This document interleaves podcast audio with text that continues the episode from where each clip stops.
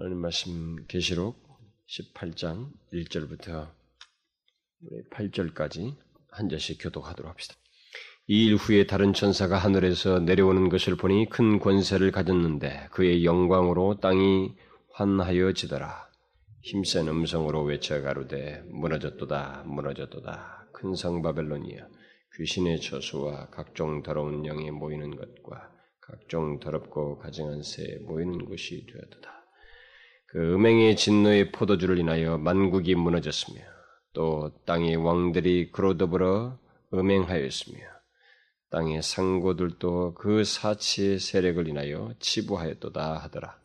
또 내가 들으니 하늘로서 다른 음성이 나서 가로되 내 백성아 거기서 나와 그의 죄에 참여하지 말고 그의 받을 재앙대를 받지 말라.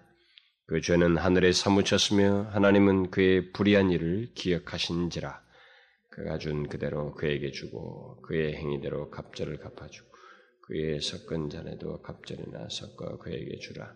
그가 어떻게 자기를 영화롭게 하였으며 어, 사치하였든지 그만큼 고난과 애통으로 갚아주라. 그가 마음에 말하기를 나는 여황으로 앉은 자요 과부가 아니라 결단코 애통을 당하지 아니하리라 하니 그러므로 하루 동안에 그 재앙들이 이르리니 곧 사망과 애통과 흉년이라 그가 또한 불에 살라지리니 그를 심판하신 주 하나님은 강하신 자이심이니라. 음. 아, 우리는 지난 시간에 에, 17장 후반부를 살폈죠. 에, 거기서 큰 음녀 바벨론과 짐승에 대한 그 비밀을 에, 살펴보았습니다. 그 비밀의 핵심은 아무리 짐승과 그에게 속한 자들의 권세가 막강해도 또 음녀 바벨론이 이 바벨론의 어떤 짐승과 관계를 가지고 어, 하나님을 대적하는 그리고 주의 백성들을 핍박하는 음녀 바벨론이 짐승과 관계를 가지고 아무리 그리스도인들을 대적하고 핍박을 하여도 그리고 마침내 그들이 연합하여서 어린 양을 대적하여도 그들은 만주의 주이시요 만왕의 왕이신 어린 양 예수 그리스도를 이길 수 없다는 것입니다. 고작 해봐야 그들의 모든 그 활동과 그 연합해서 대적하는 것들은 결국 하나님의 뜻을 이루고 하나님의 말씀을 성취하는 것 이상이 아니라는 것입니다.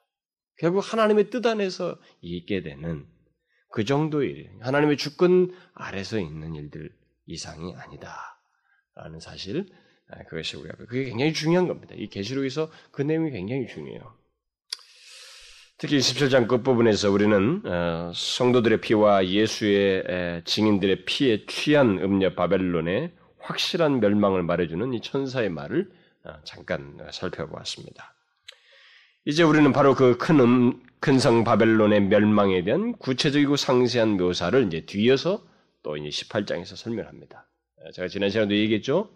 이 바벨론의 멸망에 대해서 이렇게 장황하게 상세하게 설명하는 것은 현실적으로 이게 바벨론의 이 바벨론은 이제 그 당대로 비유하면 바벨론을 당대로 비유하자면 로마죠. 로마의 그 막강한 그 권세 아래서 핍박을 당하고 어려움을 겪는 그리스도인들에게 이 바벨론의 실체, 바벨론의 실체와 바벨론의 최후를 아는 것이야말로 그만큼 중요하고 그들에게 현실적인 문제이기 때문에 이 부분을 상세히 다루는 것입니다.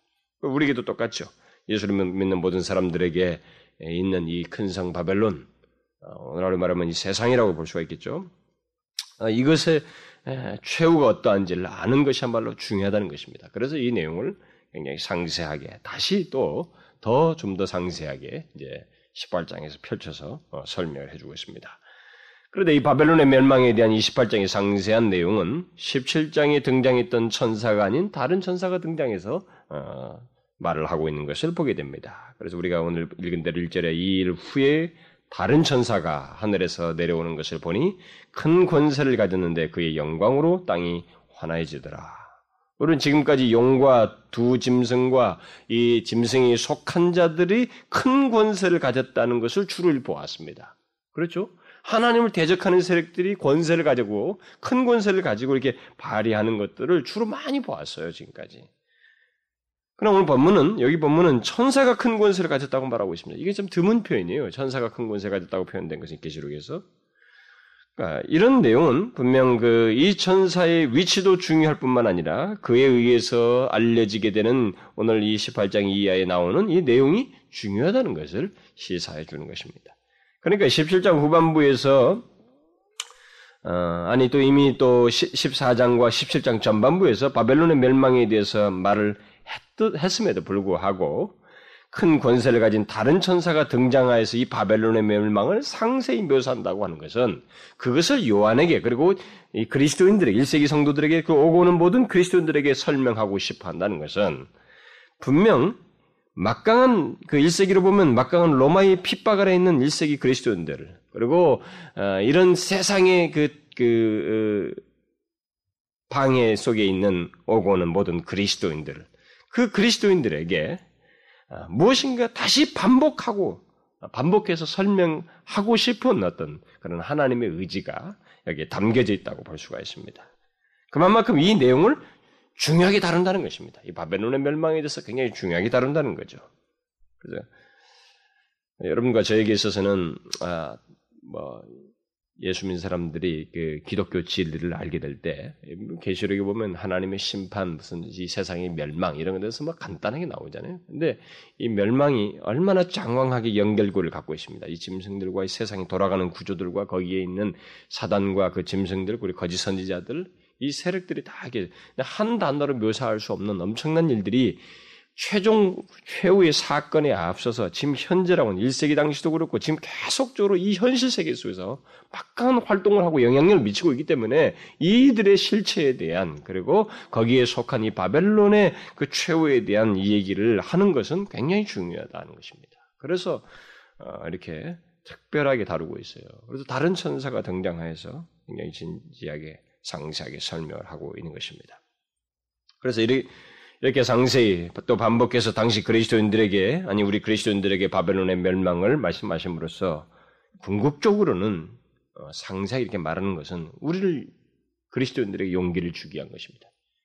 너희들에게 그렇게 피부적으로 와닿는 너희들을 현실적으로 고통을 주고 어, 어렵게 하는 그 실체인 이 바벨론과 그 배후 말이지 이들의 최후가 무엇인지를 알도록 하기 위해서. 그래서 이제 계속 나오는 거 아니에요? 뒤에까지 이걸 상세히 말함으로써 용기를 주려고 하는 것입니다. 바로 그 바벨론의 권세 아래서 어려움을 겪고 있는 그 그리스도인들에게 용기를 주고 위로를 주고자 하는 어떤 주님의 의도가 이 18장의 내용의 배경에 깔려 있다고 볼 수가 있습니다.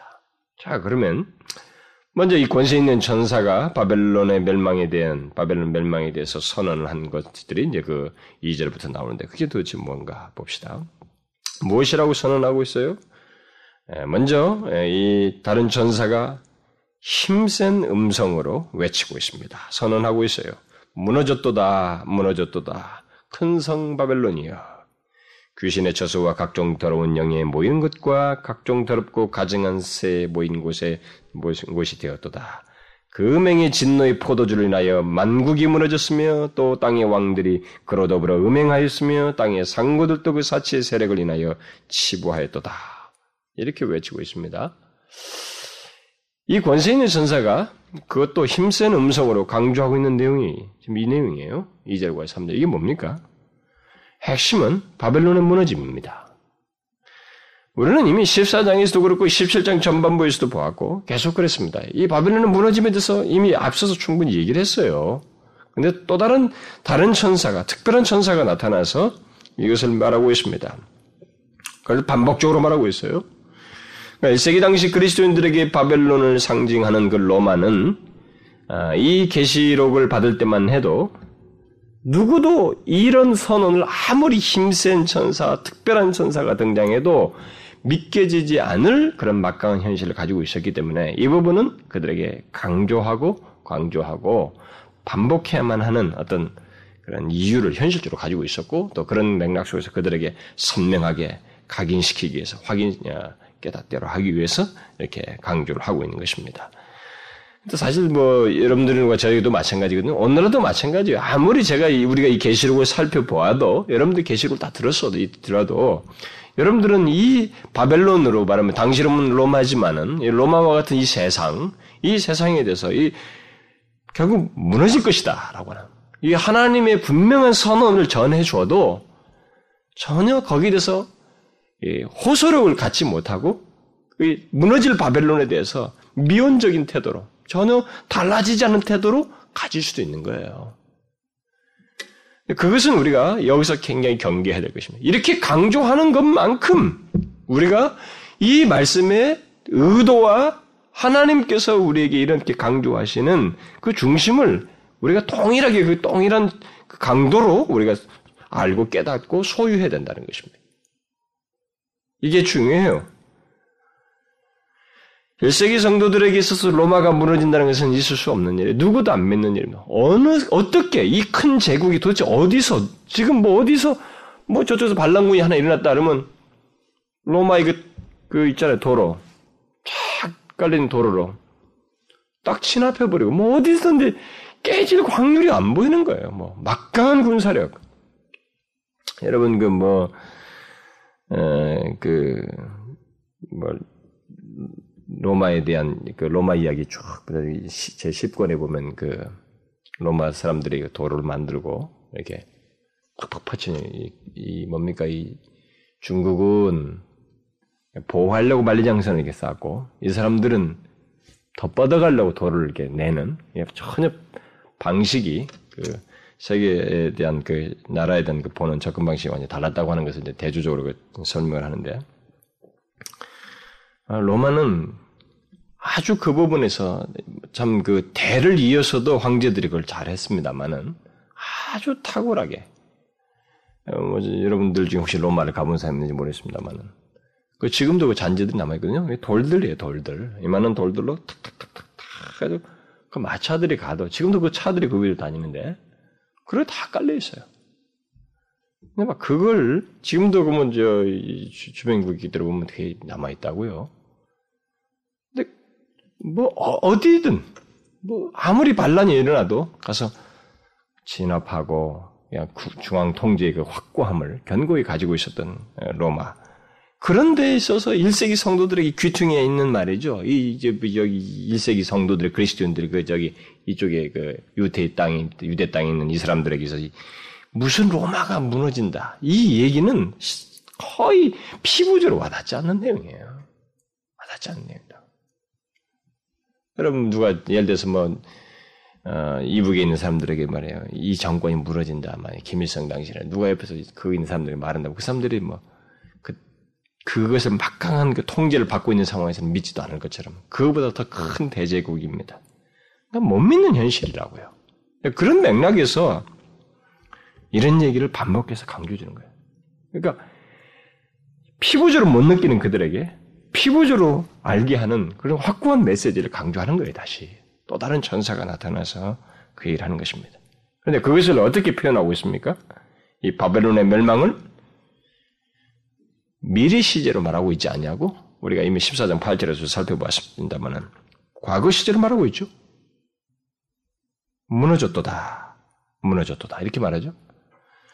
이미 일어난 사건처럼 과거 시제로 말하고 있습니다. 우리가 이미 이 사실 살펴보았습니다만은 지금 미래일이에요. 1세기 성도의 비추은 로마를 볼 때, 우리로 보면은 뭐 이 세상을 보는데, 이게 아직 무너지지 않았습니다.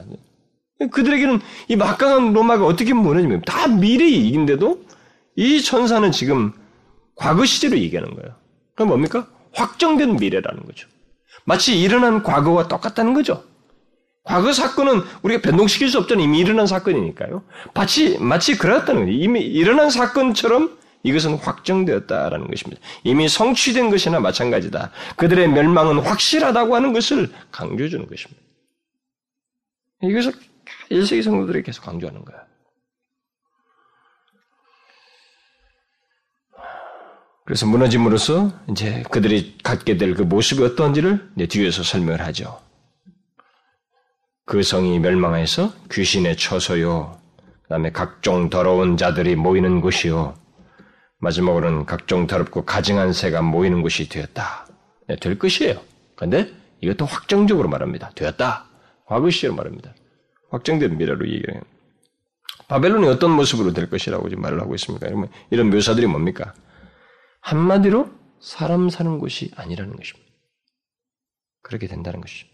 오히려 귀신의 처소가 될 것이다. 여기 곳이라고 하는 장소는 어, 그 어원적인 뜻을 밝히자면 감옥이고 소굴이에요.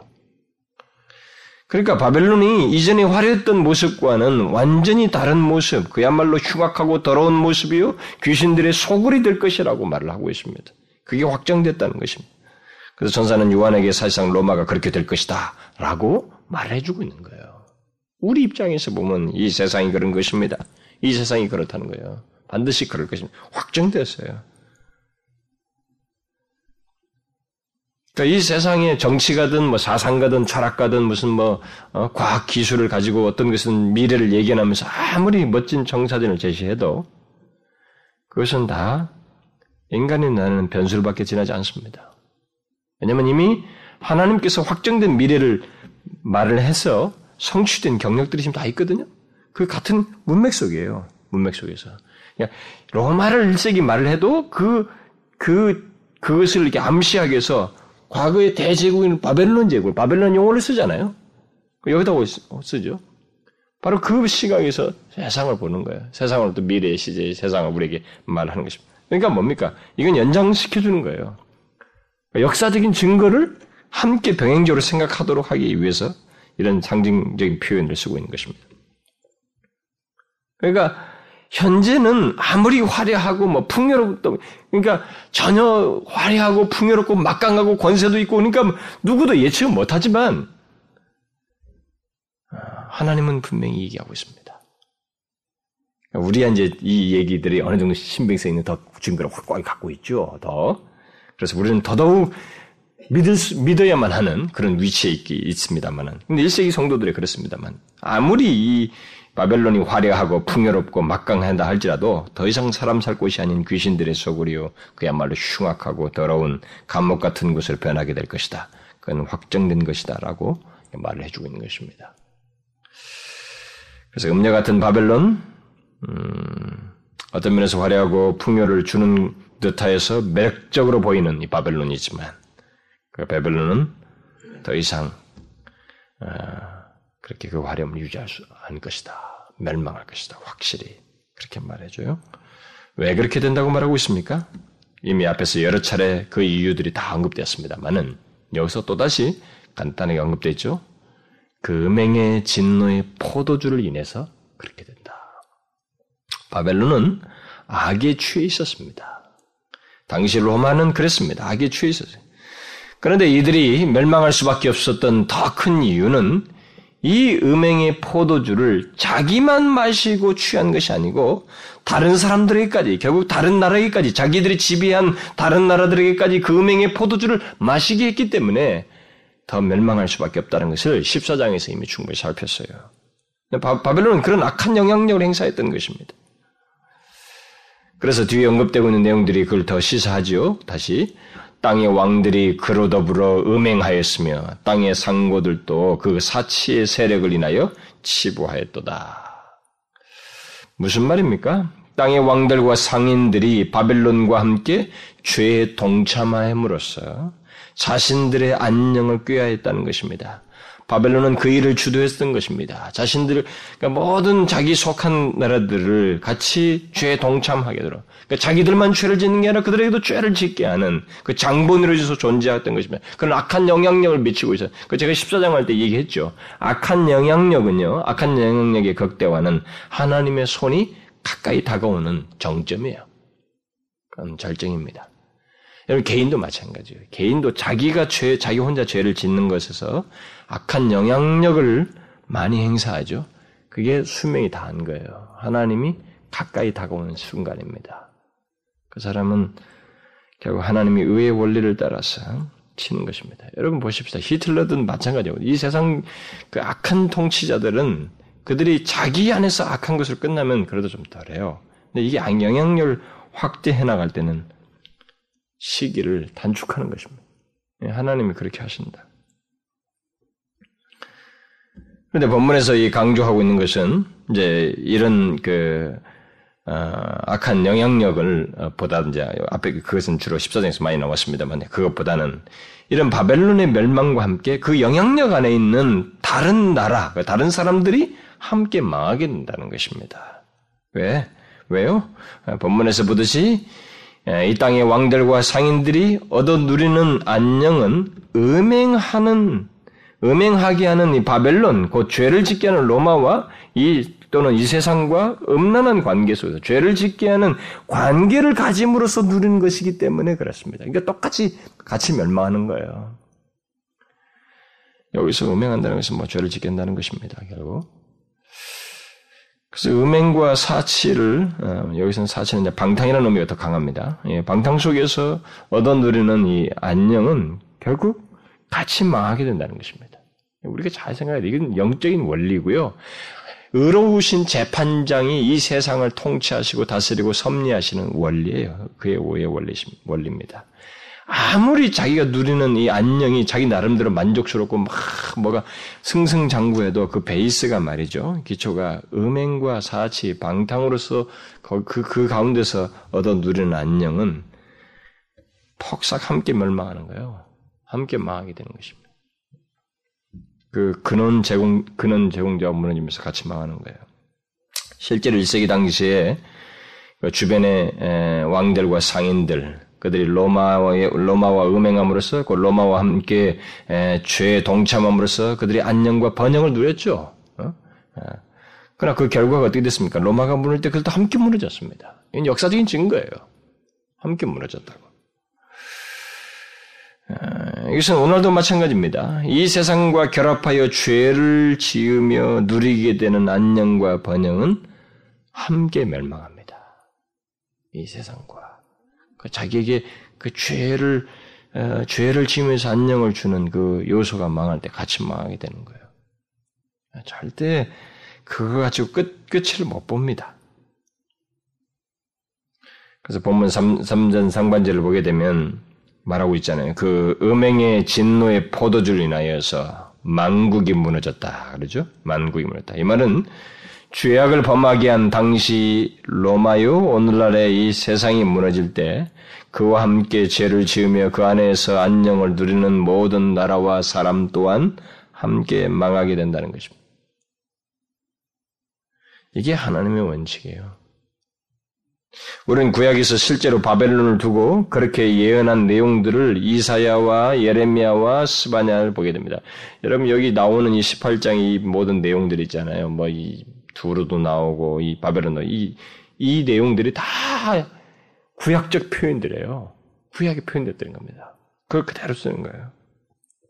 근데 왜 그걸 자꾸 그 표현을 같이 그대로 쓰냐면은 더 이 사람들에게는 사실적으로 다가올 수 있는 문제거든요. 과거에 그렇게 했던 로마 주, 아니 이제 바벨론에 붙어서 했을 때 바벨론 멸망할 때 같이 불을 누리고 막 같이 그 음행하면서 같이 죄를 지으면서 했던 그들 같이 망했던 그 사례들이 있거든요. 그리고 그것을 또 예언을 했고 이사야와 예레미야가 다 예언을 했고 그 예언한 대로 성취됐잖아요. 근데 그 사실을 그대로 그 표현을 갖다 쓰는 거예요 지금.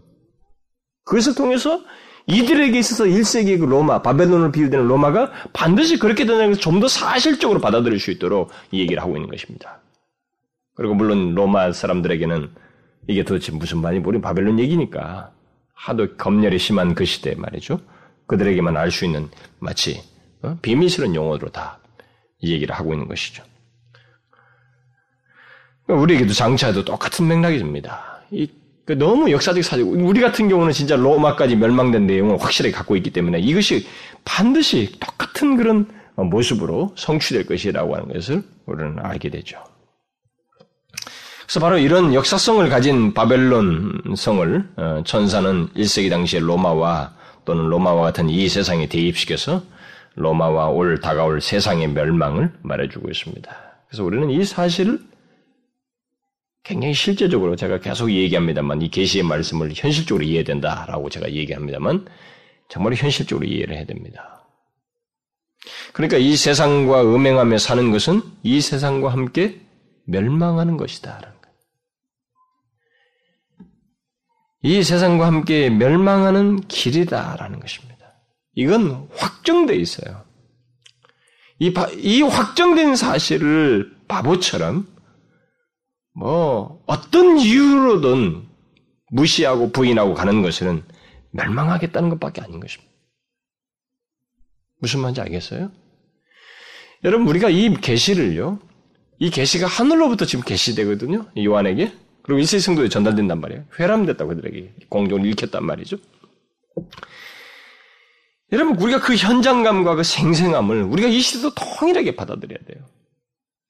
왜냐하면 그리고 이것을 현실 속에서 잘 적용해서 그만큼 생생하게 드려야 됩니다.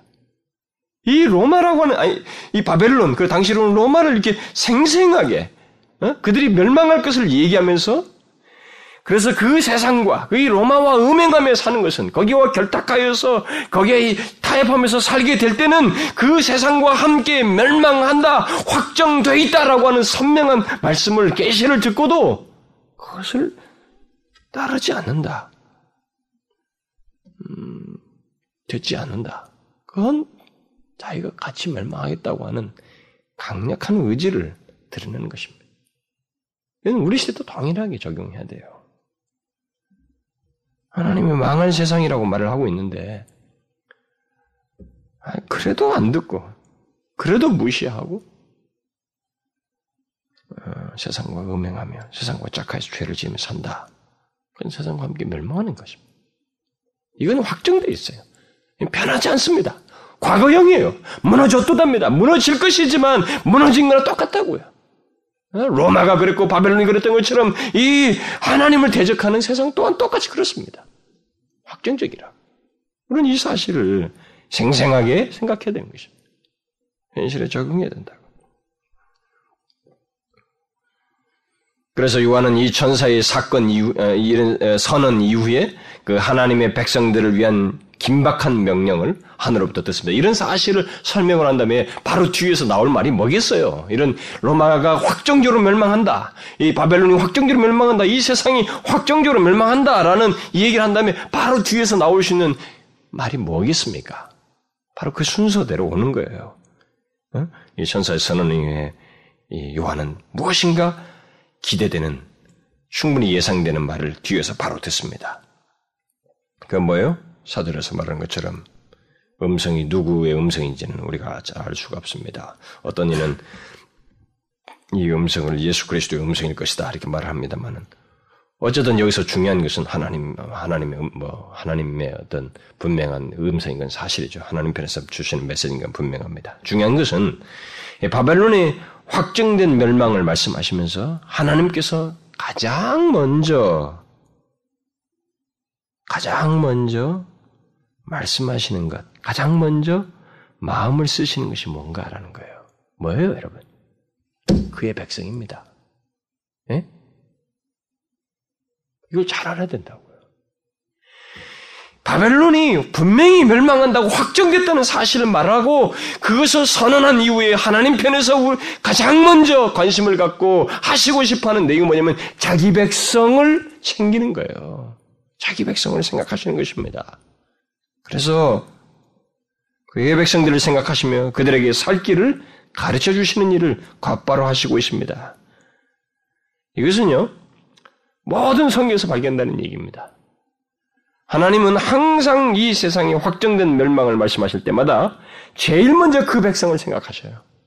여러분, 이 성경에서 이런 사실을 발견하면 굉장히 흥분됩니다. 감동적이에요. 성경을 잘 보셔야 됩니다.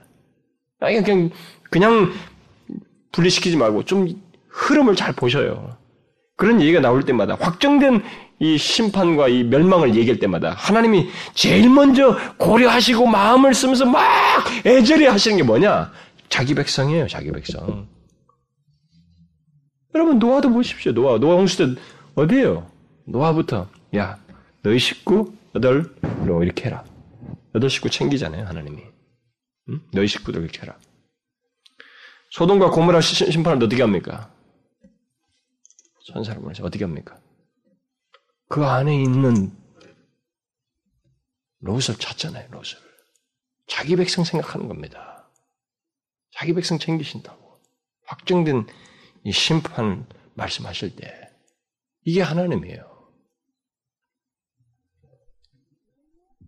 예수님도 지상에 계실 때에 마태복음 24장이나 25장 같은 데서 종말을 말할 때에 똑같은 논지를 얘기하는 것인 겁니다. 그 말씀하시면서 뭘 얘기합니까? 야, 이 세상이 말하니까 뭐 그걸 기, 멋있게 생각하라는 거 아니잖아요. 그걸 말씀하면서 뭡니까? 너희들 말이야. 제자들, 주의 백성들인 너희들이 이 장차 망할 이 세상에서 어떻게 조심해야 되는지 그걸 주로 얘기잖아요. 현재 시제로. 우리가 그걸 알아야 되는 것입니다. 보십시오. 하나님께서 바벨론 멸망을 말씀하시면서 곧바로 뒤에서 누구에게 무엇을 말합니까? 바로 그의 백성들에게 멸망할 바벨론에서 나와 그의 죄에 참여하지 말라. 이것을 제일 먼저 말씀하시고 있어요. 이건 긴박하게 말씀하시는 것입니다. 우리는 이것을 긴박한 명령이라고 들어야 됩니다. 긴박한 명령이에요. 하나님은 이 말을 가장 먼저 긴박하게 말씀하시고 있습니다. 내 백성아, 거기서 나와 그의 죄, 그의 죄에 참여하지 말고 그의 받을 재앙들을 받지 말라. 마치 철력쟁이 기독도가 장차 망할 세상을 떠나 순례기를 갔던 것처럼 나오라 그래요. 거기서 나와 그의 죄에 참여하지 말라. 이 말은 뭐 당시 로마 아, 로마나 이 세상으로부터 공간적으로 이탈하라, 뭐 수도사가 되라, 뭐 이런 얘기가 아니죠. 오히려 그들의 죄악된 정신과 죄악된 삶의 방식에서 떠나라, 뭐그 얘기예요. 그것이 그들과 함께 재앙을 받지 않고 살 수 있는 길이라고 이렇게 말씀해 주고 있는 것입니다. 우리 그리스도인들이 이 세상과 함께 망하지 않을 수 있는 길은 그거예요. 장차 망할 이 세상 정신과 가치관과 삶의 방식을 따라 따라서 살지 않는 것이고 이 세상의 죄에 참여하지 않는 것입니다.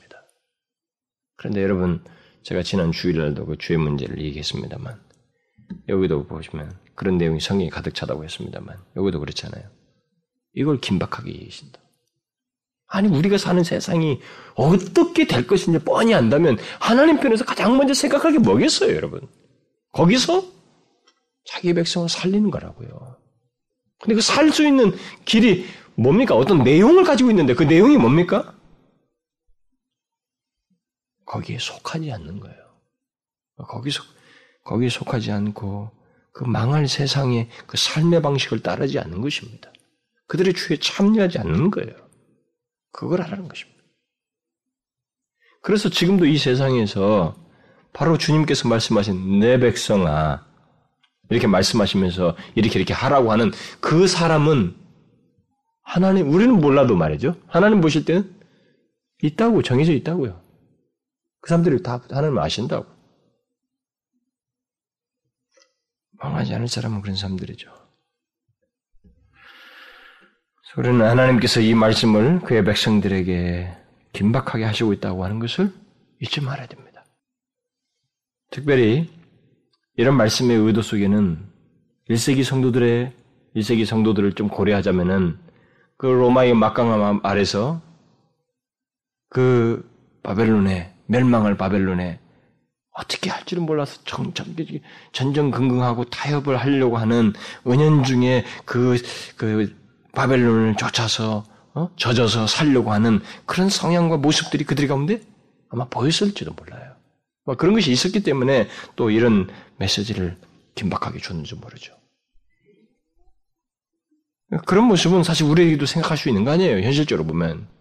우리가 이 세상이 어떻다는 것을 답을 다 알지 않습니까? 오늘 예수민 중에 말이지, 예수민 사람들 중에 이 세상이 망할 세상이라고 하는 걸 하나님께서 심판하실 세상이라는 거, 이 죄악이 그대로 가만히 있지 않을 것이라는 거 하나님이 다 하실 거라는 걸 다 알잖아요. 알지만 오늘 예수민 사람들이 하는 이 세상에 대해서 취하는 태도가 뭡니까? 이 세상 안에서 이 세상이 주는 안정과 사치와 즐거움을 누리려고 하잖아요. 오늘날 교회 다니는 사람 중에도 그런 사람들 많이 있지 않습니까? 그렇게 하려고 하지 않습니까? 1세기 성도들이 아마 그런 유혹을 받고 있는 사람들이 있었을 거예요. 그러니까 주님께서 지금 이것을 긴박하게 말씀하시는 것입니다. 거기서 나와! 내 백성아, 거기서 나와. 그들의 죄를 짓지 마라. 그게 네가 그들과 함께 멸망하지 않는 것이다.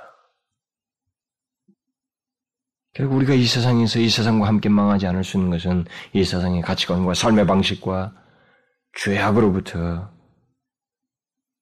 떠나는 것입니다. 따르지 않는 것이라고요. 하나님은 바벨론의 멸, 바벨론 멸망이, 멸망이 확정적인 것을 말씀하시고 나서 바로 이 사실을 그의 백성들을 생각하시면서 긴박하게 주고 있다고 하는 것을 우리는 아, 그냥 설교 듣듯이 아, 참 좋은 얘기다 이렇게 들으면 안 됩니다. 하나님이 긴박하게 여겼으면 진짜 긴박한 거예요. 우주보다도 뭐 지구가 쪼각나고 무슨 뭐 해성이 다가오고 뭐 세상이 뒤집히는 것보다도 더 긴박하고 중대한 문제인 것입니다. 아시겠어요? 우리가 그걸 알아야 되는 것입니다. 하나님이 이렇게 확정된 바벨론 멸망을 말씀하시면서 하나님 백성을 긴박하게 제일 먼저 말씀하시면서 이것을 챙기실 때 이 말씀은 그만큼 긴박하고 중대한 것입니다. 우리는 이 사실을 잊지 말아야 돼요. 오늘 예수민 사람들 중에 너무 아니하다는 거죠. 너무 아니하다는 거죠. 너무 아니하다는 것입니다. 너무 세상에 취해서 산다는 것이죠. 그 뭐 조금 예수 좀 잘대로 믿어보려고 뭐 유별나다고 자꾸 생각하는 거예요.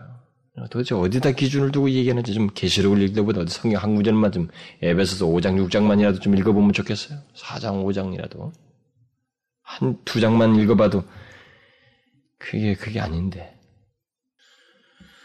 아, 우리는 그것을 잊지 말아야 됩니다. 왜 바벨론 멸망이 확정적입니까? 그것은 하나님께서 바벨론의 죄악을 다 기획하시고 있기 때문입니다. 오늘 본문 뒤에서 나오죠?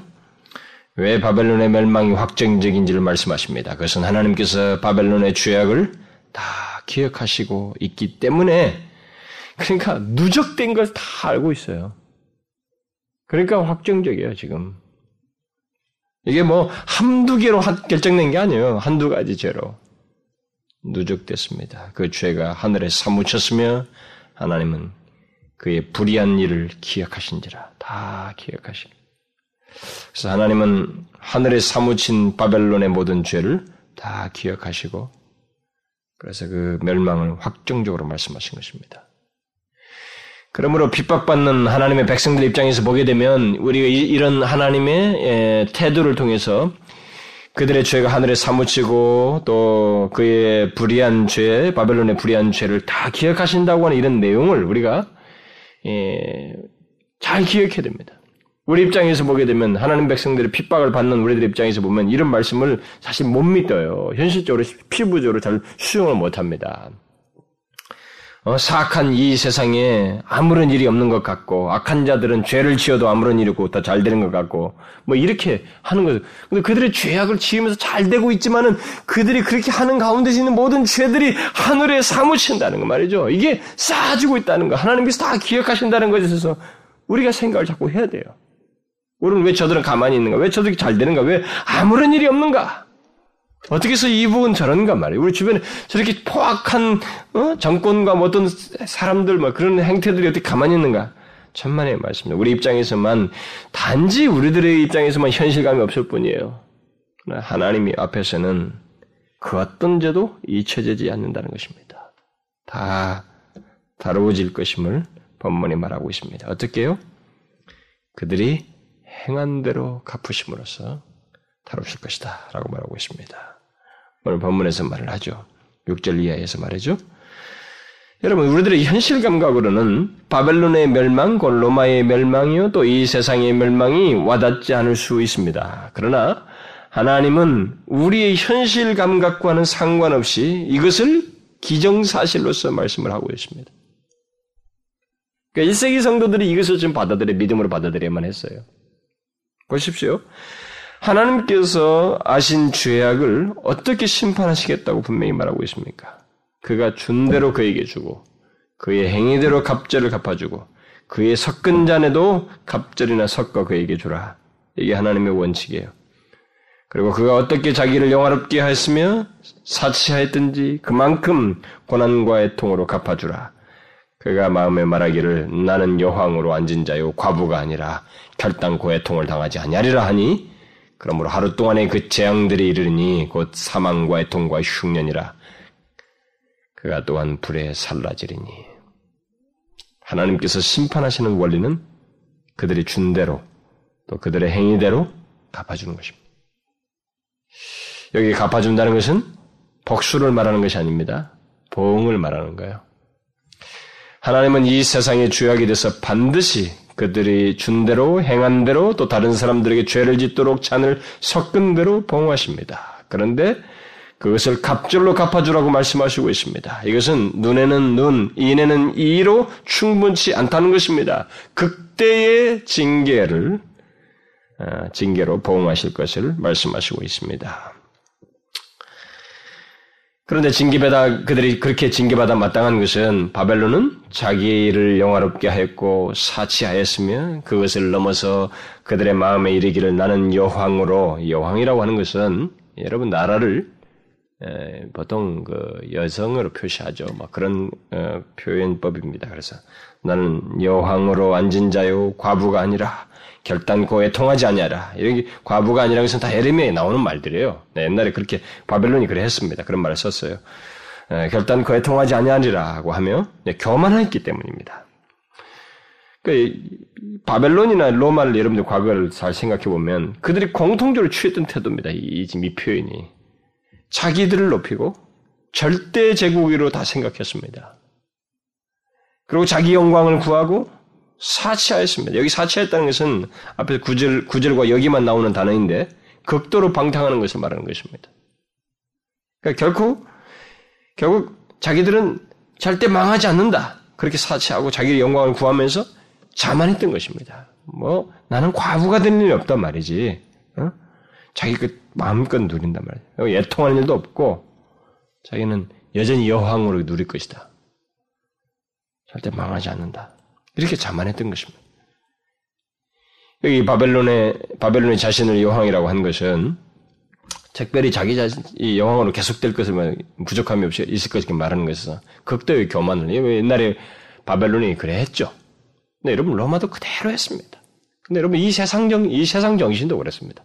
이 세상 정신도 그렇죠. 오늘날 이 세상 정신도 그렇습니다.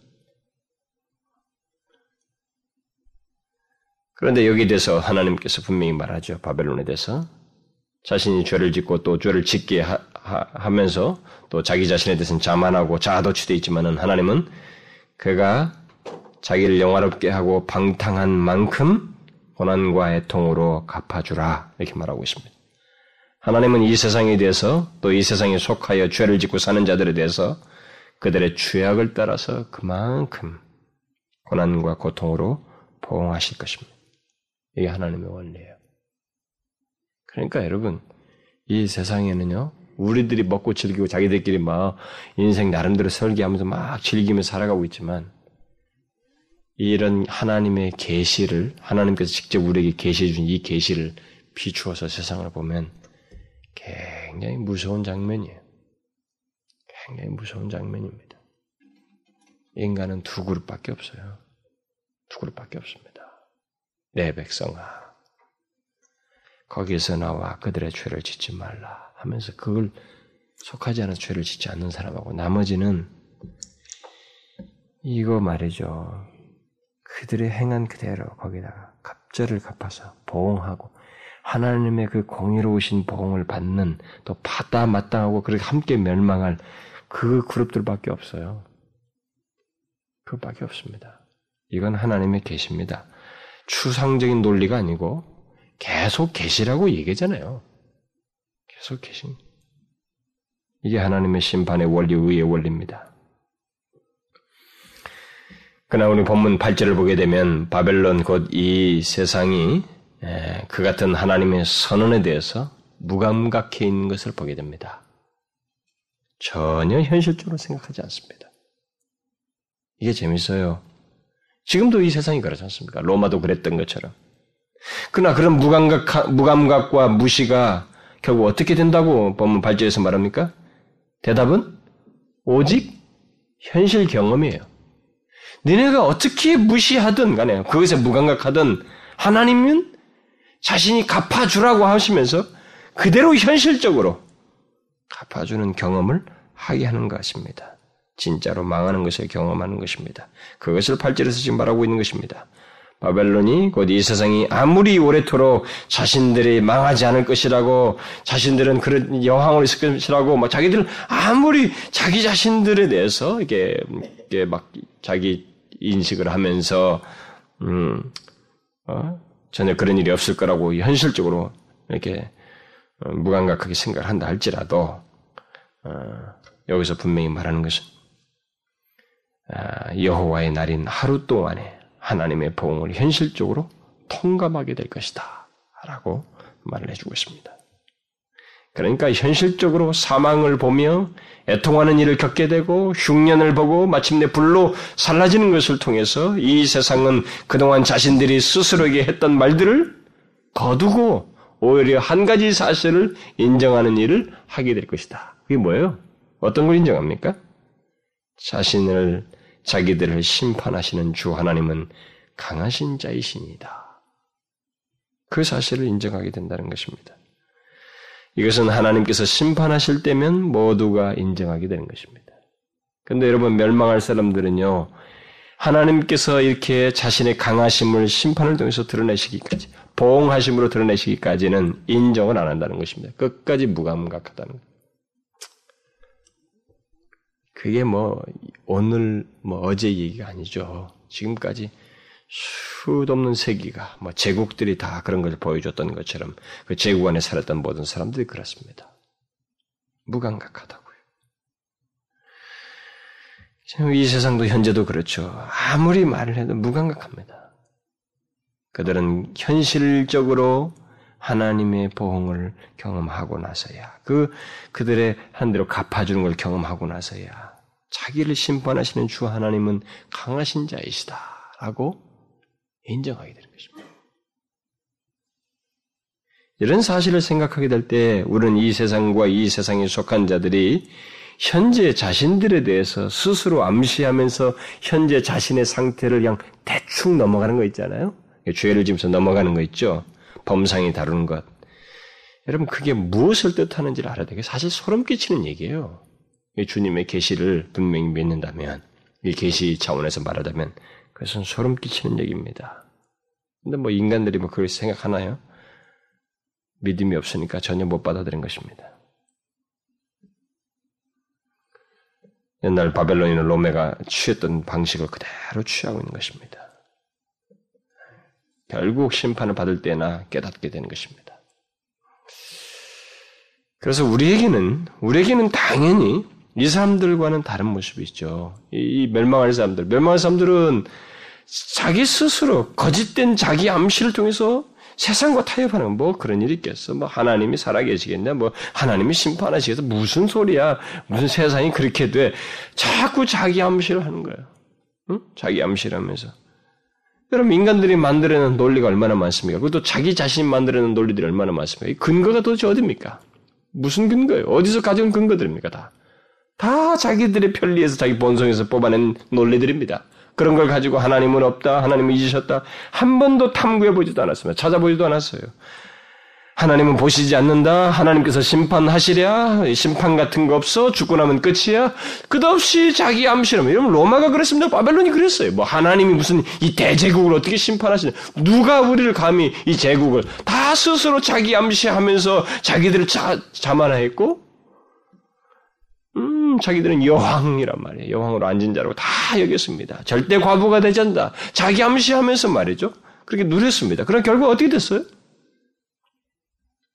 망하지 않습니까? 하나님 말씀대로. 이 세상은 사단의 그 속임이 딱 있는 것입니다. 사단은 이 세상에 있는 모든 인간들에게 자기에게 속한 자들에게 이 자기 암시를 자꾸 시키는 거예요. 야, 하나님 같은 거 없어. 심판 같은 거 없다. 죄를 맘고 인생을 한 번밖에 없다. 즐겨라. 이런 얘기를 하는 것입니다. 여러분, 이 계시 있잖아요. 계시. 이 계시를 우리가 알게 됐다는 것이 얼마나 보인 줄 압니까? 이것은요, 빛이에요, 정말. 아니, 그런 거 모르고 캄캄한 사람에게 이게 확 빛을 비추는 거라고요, 살기를. 우리, 우리, 우리는 그들과 달라, 다르죠. 우리는 그런 암시에 의해서 현재를 기만하면서 살아서는 안 되는 것입니다. 그 정도 노골적으로 그들처럼 아니랄지라도 우리도 은근히 기만하면서 죄를 짓는 것 그런 것도 우리 경계해야 돼요. 뭐 이거 괜찮겠지. 여러분 그 거짓된 자기 암시 있잖아요. 그 대단히 경계해야 됩니다. 그 출처는 사단 사단이에요. 사단밖에 없습니다. 우리는 당연히 그런 자기 암시 같은 것으로 현재를 아, 이렇게 안주하면서 죄를 짓는 일이 없도록 해야 됩니다. 그리고 우리가 이 세대 속에서 할 수 있는 것은 하나님께서 확정하신 이 망할 죄악된 세상, 죄악된 사고방식과 그런 권세 속에서 있는 이 로마와 같은 구조, 이것이 반드시 멸망할 것이라는 걸 알고 거기서 나오는 거예요. 공간적 이동이 아니라 그랬죠? 그런 사고방식과 가치관과 삶의 방식을 따르지 않는 것입니다. 하나님은 분명히 말합니다. 내 백성아, 거기서 나와 그의 죄에 참여하지 말라. 그리고 그들과 함께 멸망하지 마라. 우리는 이것을 생명처럼 여기고 살아야 됩니다. 하나님의 이 긴박한 하나님 쪽에서까지 긴박하게 말씀하시는 것만큼 우리도 긴박하게 생각하고 이 망할 장망성이죠. 장차 망할 성에 우리가 더 이상 안주하거나 사랑을 주어서는 안 되는 것입니다. 미련을 두어서는 안 돼. 마음을 빼앗겨서는 안 된다. 아무리 유혹이 강렬해도 아무리 그럴싸한 구조로 나한테 다가와도 이걸 나를 잡지 마. 여러분 철력증 읽어보셔요. 아내고 거기서 그 장면이지만 아내고 뭐 자식까지 막 떨치고 도망가잖아요. 막 귀를 막고 막 돌아오라고 해도 말이죠. 망한다는 사실을 알고 나니까 다른 길이 없는 거예요. 막 자기를 잡아끄는 그 강력한 끈들이죠. 그게 가장 강력한 끈이 끈이 그 가족들 그 아니었어요. 그런가? 이제 거기서 이제 가족이 등장했다고 그래서 사람들이 모여서 시비를 걸어요. 그 전력적인 글을 가지고. 근데 그것은 뭐냐면은 가장 끊기 힘든 끈을 끊고 간다는 얘기예요. 사실상 제일 힘든. 그만큼 망할 성으로부터 떠나지 않으면 안 된다는 것이죠. 아무리 강력한 끈이 있다 할지라도 망할 세상 확정된 멸망이 있는 이 세상에 대해서 우리는 조금도 사랑을 주지 않으려고 해야 됩니다. 그래서 세상을 사랑하는 자는 하나님 아버지의 사랑이 없고 그것은 주의 백성이 아닌 것으로 말하잖아요. 여러분 이거 결국 우리가 예수 믿으면서 얻은 결론이 그거 아닙니까? 이 소득 아니에요, 결국. 알았다는 거. 그걸 알고 나서 정신 차리게 됐다는 거 아닙니까? 내 백성아, 거기서 나와 그의 죄에 참여하지 말라. 이 하나님의 말씀을 생명처럼 여기면서 삶을 살아야 됩니다. 아시겠죠? 기도하십시다. 하나님 아버지, 감사합니다. 망할 세상, 어, 망할 바벨론을 말씀하시면서 가장 먼저 주의 백성들을 생각하시면서 권면해 주시는 하나님의 그 사랑의 음성을 우리가 기억하고 분명히 이것을 현실적으로 중대하고 긴박하게 여기며 우리가 이 세상 안에서 사는 저희들 되게 하여 주옵소서. 오 주여 어, 확정된 멸망이 있는 이 세상 정신에 대해서 우리가 조금 더 마음을 두지 아니하고 그것을부터 떠나 죄에 참여하지 않는 저희들 되게 하여 주시옵소서. 감사드리며 우리 주 예수 그리스도의 이름으로 기도하옵나이다. 아멘.